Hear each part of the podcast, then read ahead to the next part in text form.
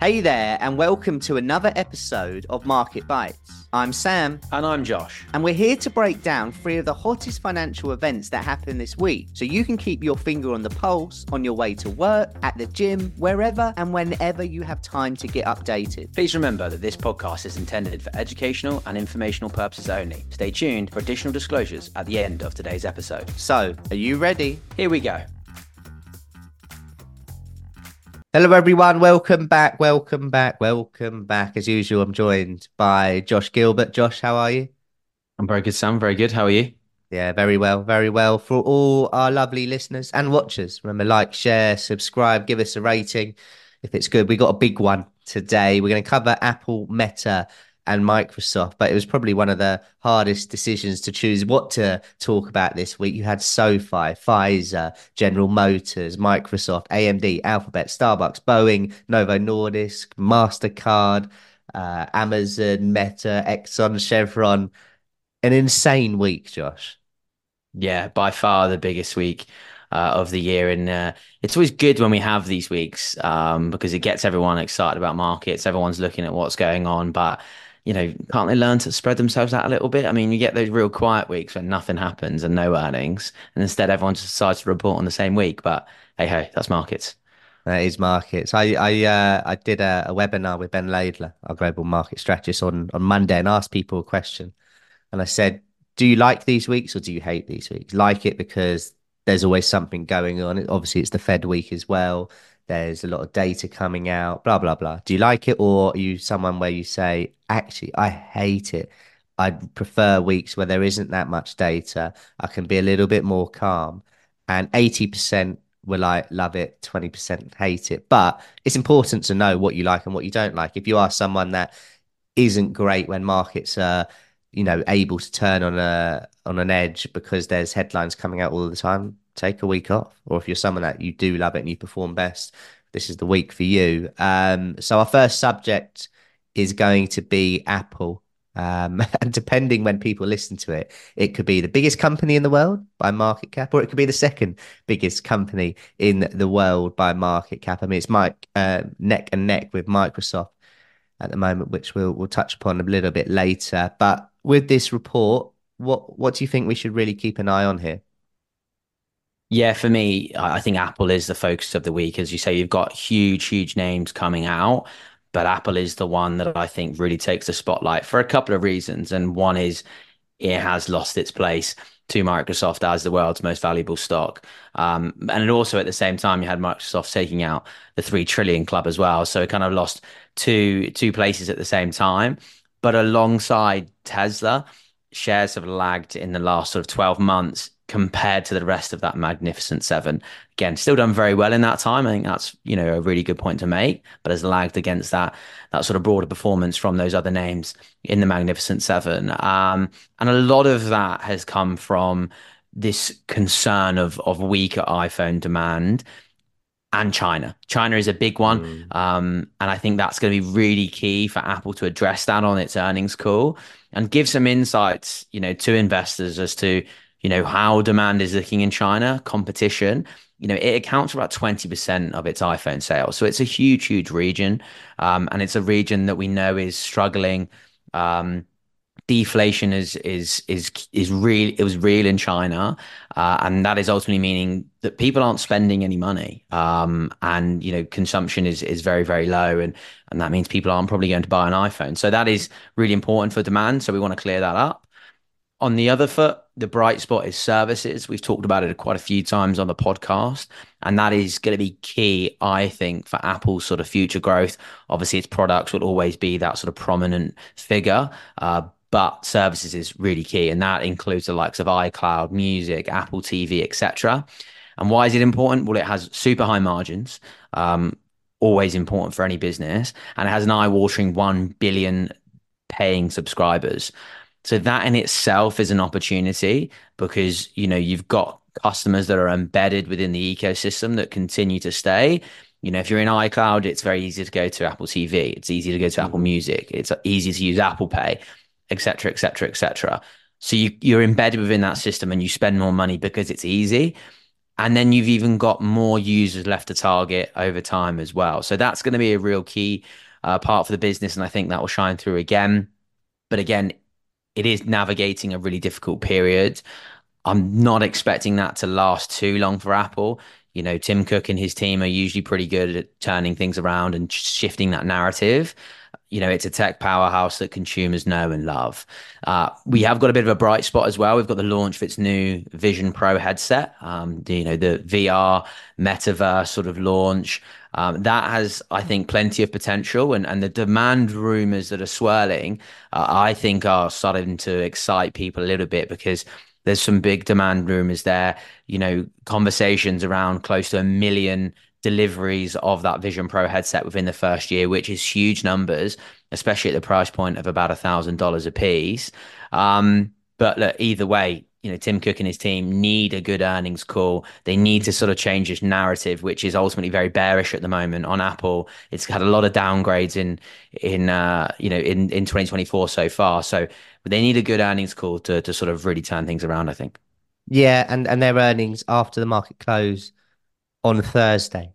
Uh, so for those that are UK based, the market close is of course 9 p.m. at the moment. So yeah, a little bit after that, they're going to report. Uh, so it's quite an interesting chart technically, looking at this, and uh, anyone who who follows myself on Twitter will know. Uh, probably when would it have been? Beginning of the year, back end of last year, I, I tweeted out something uh, with the 200 day moving average for Apple. Very, very uh, well respected. We're currently trading at 188 at the time of recording for this podcast. The 200 day moving average is around 180, so not far off. We just obviously, you know, on the uh, on the 14th of December, reached a new all time high. Could argue it's a double top, bit of a rejection lower, and now it's kind of stuck in between the 200 day moving average and the all-time high is a bit of a range.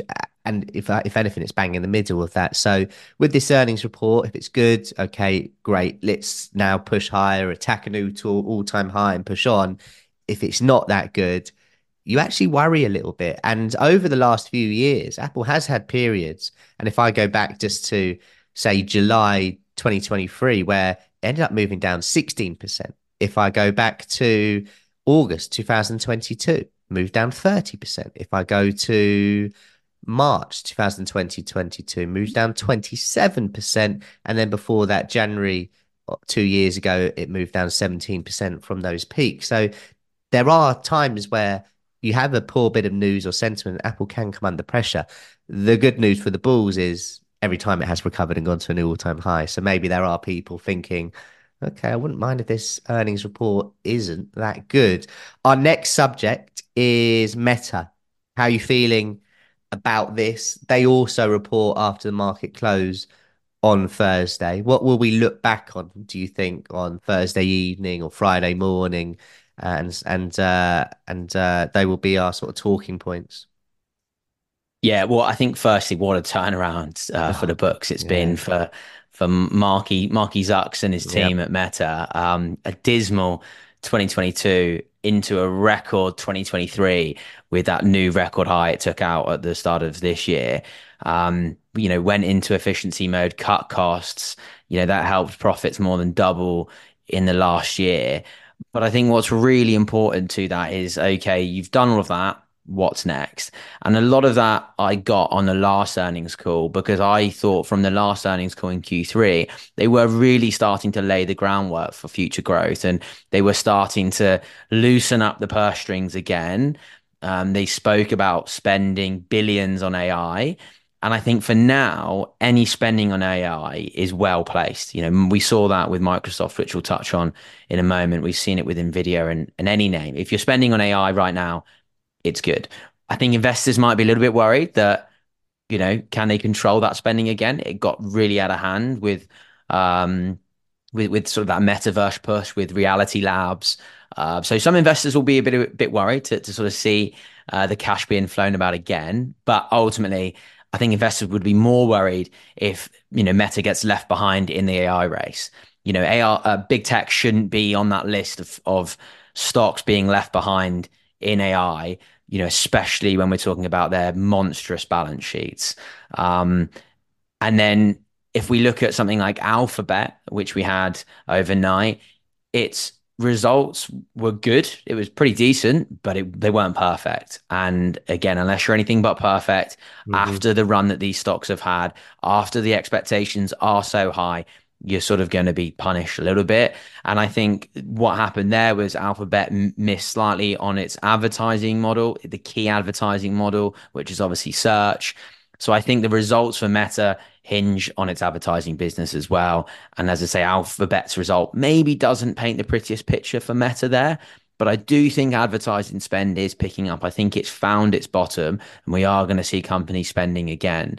Um, growth across its apps, I think, is going to be really in focus. Uh, that was some of the the sort of the key takeaways from from its Q3 report. Reels, its short form video format, was doing really really well, um, proven to be a real success, and and I think that needs to remain that way for adver- advertising dollars to sort of continue to flow through. So that will be, I think, the the real big takeaway there. We might also get a bit of an update on um, its uh, metaverse push with its AI and um, Ray Ban glasses as well to see how that performed. Let's see if it is actually all it's cracked up to be. We'll see.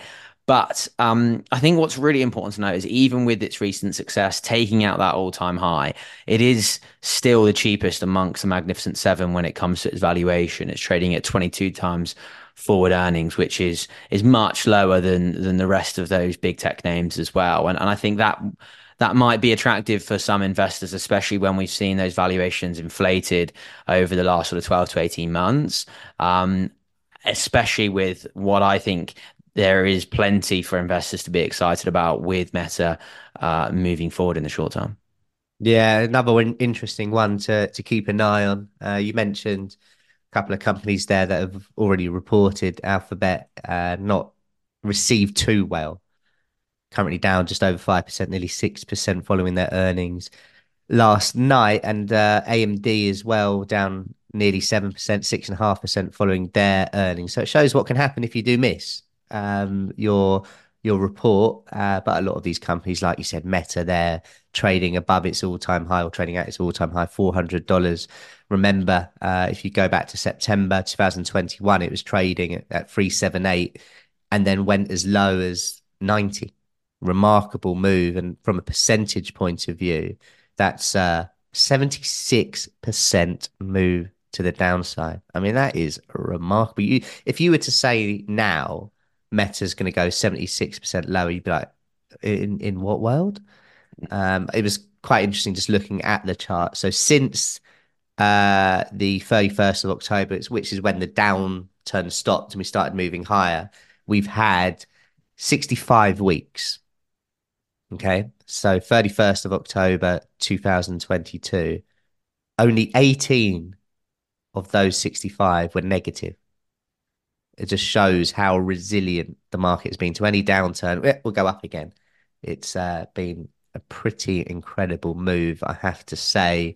Uh, our next subject then is going to be on Microsoft, and they're a, a company that uh, have reported um, already after the close on Tuesday. Thoughts, Josh? Yeah, I mean, initially I mean, Microsoft have just stepped all over Apple in 2024.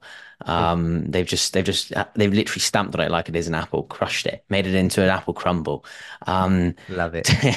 taking out, like I said earlier, that sort of three trillion in market cap, leapfrog them to to the sort of the be the top stock. And and you know, it actually surprised me. I, I didn't realize at the start of this year how close Microsoft actually were to Apple in terms of taking out that top spot and also that trillion, three trillion dollar spot as well. So it did take me by a bit of surprise, but it just goes to show what AI uh, can do for you. And that is where Microsoft has invested significantly mm-hmm. from its big stake in ChatGPT pioneer OpenAI to AI chips and obviously its Copilot AI subscription service as well. But it's paying off. It's really, really paying off. Uh, revenue was up by 18% uh, in Q4. Uh, profit was up by 33%. Um, so both of those were were pretty much so the revenue was a record and profitability was uh, the second in second best in history. And I think what that tells us is that AI is making Microsoft some serious, serious cash. It's not just Nvidia; um, it is Microsoft as well, and they're, they're being rewarded for for those early investments. Um, Azure as well, we spoke about it last week, was going to be really important in this report. That's Microsoft's clouds business. Reported 30% growth, was better than expectations. And that is a result that I think will be well received by Wall Street uh, after four quarters of slower growth. It's not had the best reaction after hours. Mm. It's, it's seen a bit of weakness, but I can't see any reason why that is. This was a stellar, stellar yeah. result. It was everything was good about it you know, guidance was good. Every metric was above expectations. Uh, everything was good. The only thing I can put it down to is a little bit of profit taking. You know, we've got to record levels. You've got to a $3 trillion market cap. You've overtaken at the top. You've come out with another good report. Everyone goes, right, okay, let's take a little bit of cash off the table here. Mm. Uh, it's, you know, how good do the good times last? Well, I think the good times are set to continue for Microsoft. I think enterprise spending on cloud and AI is is only rising, and I think that you know good times are going to keep going. And I, and I think they demonstrated today why they are sitting pretty as the most valuable company on the planet. Um, they made strategic investments in AI. They did it early, and now they're blowing their competition out of the water. Uh, so I can't see why that doesn't continue. And you've even got a tailwind from Activision to come from that as well. We've not even spoken about gaming revenue that was up. You know, we've not even spoken about personal computing that has sort of found a bottom and continue to rise as well. There's so many amazing parts about Microsoft business that I think will just continue to sort of, you know, ultimately making it the juggernaut of Wall Street. Yeah, and uh, that's another stock that's actually trading above 400 for the marker, just like uh, Meta is. Incredible move from from Microsoft. I mean, we we go back to January last year, and it's trading at 220. So since that, aka just over a year, we're at the back end of January now. It's got up 84 percent. Uh, remarkable, but again, it's another one where it's had periods where it's gone lower. I mean, you look at the high that we had in November 2021, like a lot of uh, stocks, you know, until that low in January last year that I talked about, you know, it's a 37, 40% move to the downside. So it has had, has had periods where it's come under pressure, but eventually the cream rises to the top. Uh, for those that are lucky enough to listen to this on the release date, which is the 31st of January, a few things to be aware of. German CPI 1 p.m. You've got the US ADP report, uh, and as usual, if that's on a Wednesday, non-farm payrolls is on the Friday. Got US Chicago PMI also 245 today, uh, UK time, all of this. And then for any oil traders, as usual, you got the DOE crude oil inventories following the API last night. And then this evening, the FOMC expected to keep rates at 5.5%. Josh, as usual, thank you very much. It's been a pleasure. Thanks, everyone. See you next time. Take care, guys. You have been listening to Digest and Invest by eToro. For more information, use eToro.com. This podcast is for information and education purposes only and should not be taken as investment advice, a personal recommendation, or an offer of or solicitation to buy or sell any financial instruments. This material has been prepared without taking into account any particular recipient's investment objectives or financial situation and has not been prepared in accordance with the legal and regulatory requirements to promote independent research. Past performance is not an indication of future results.